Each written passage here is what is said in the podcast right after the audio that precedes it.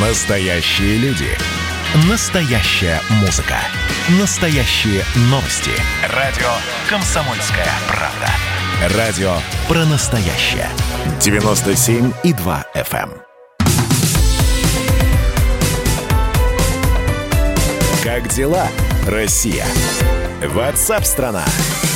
Студии Елена Афонина. Я приветствую наших радиослушателей. Я предлагаю все-таки коснуться Северного потока-2, тем более, что, как мы понимаем, эта тема э, активно обсуждается на различных международных площадках. Э, об этом говорил и э, президент нашей страны, сказав, что Северный поток-2 достроит и вызвал аплодисменты, как мы помним.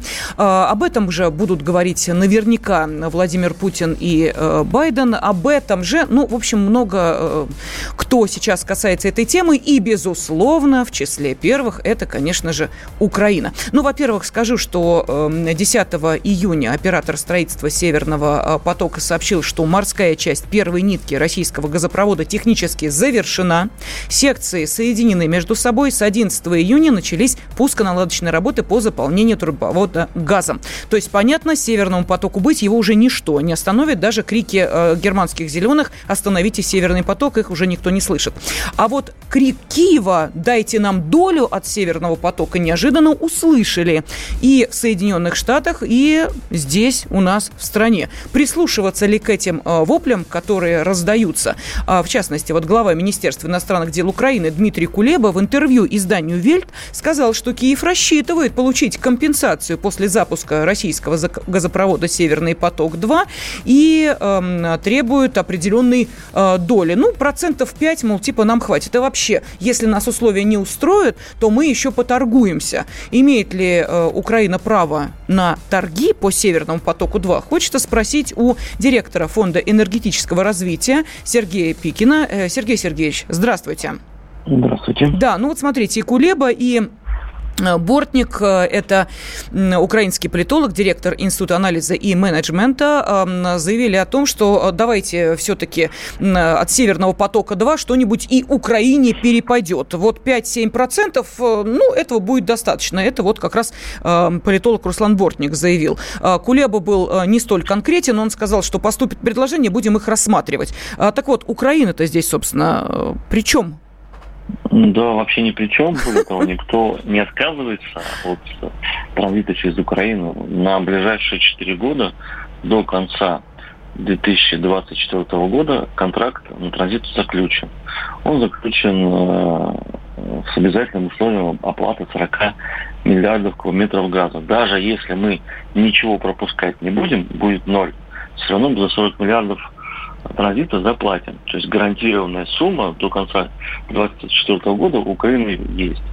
Там будет северный поток, не будет. Ну, это сейчас Простите, это выглядит как, знаете, такие отступные нет, это как бы нормальные условия транзитного контракта. Это было всегда, и не только в России, и много где. Вот. А когда они ведут речь о том, что давайте мы компенсируем сам факт э, наличия Северного потока-2, вот это уже выглядит абсурдно, потому что никто э, не сворачивает украинский транзит, он все равно как будто медиа будет существовать, вот, но, ну, конечно, в меньших объемах, чем это было раньше. Э, некий резерв все равно останется, они могут использовать трубы для подземного хранения газа, потому что у них большие огромные хранилища подземные для газа. То есть, в общем-то, есть куда. Весь вот этот сырбор, это, по сути, никакой политический шантаж больше, вот, но ничего не имеет общего э, с технологической инфраструктурой э, для доставки газа. Она не сворачивается, она частично будет оплачиваться, но сильно в меньшем объеме.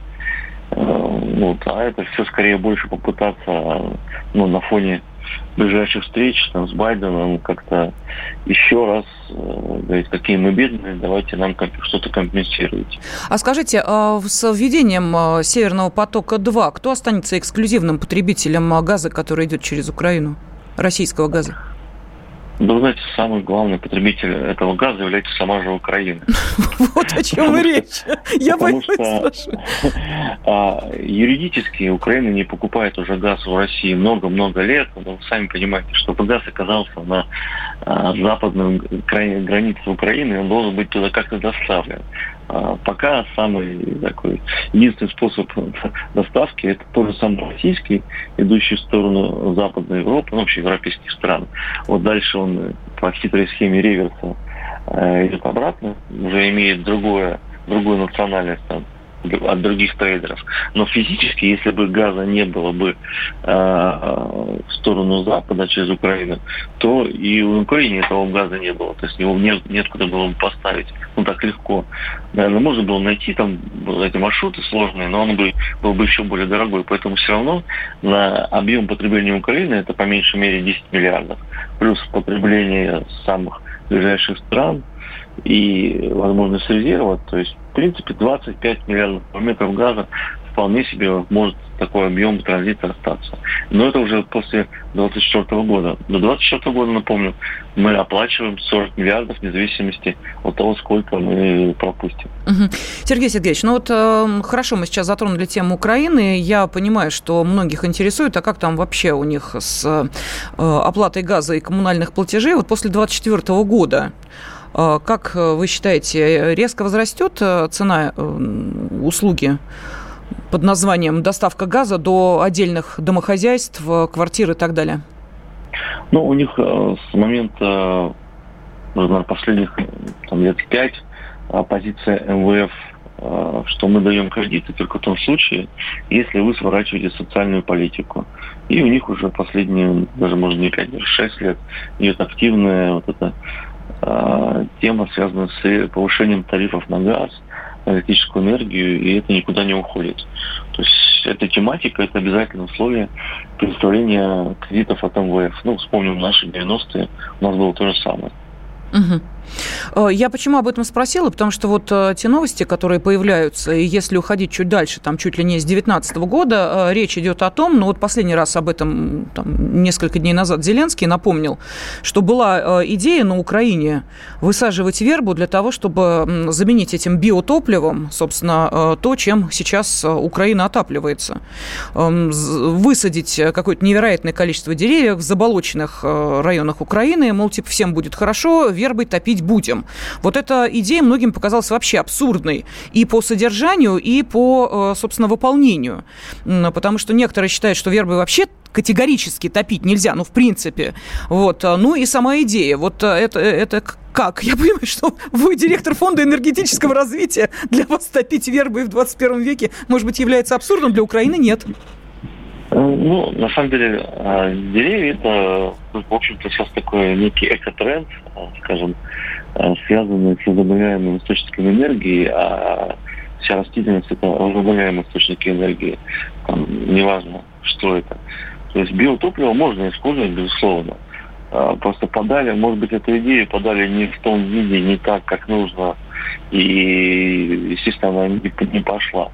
Но чисто теоретически использовать древесину для отопления вполне себе экологический тренд, да, возможно. Почему ну нет? что, порадуемся за экологичную Украину. А, спасибо. Директор Фонда энергетического развития Сергей Пикин был с нами а, на связи и продолжим буквально через несколько минут.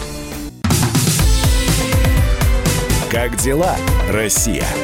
Ватсап-страна! страна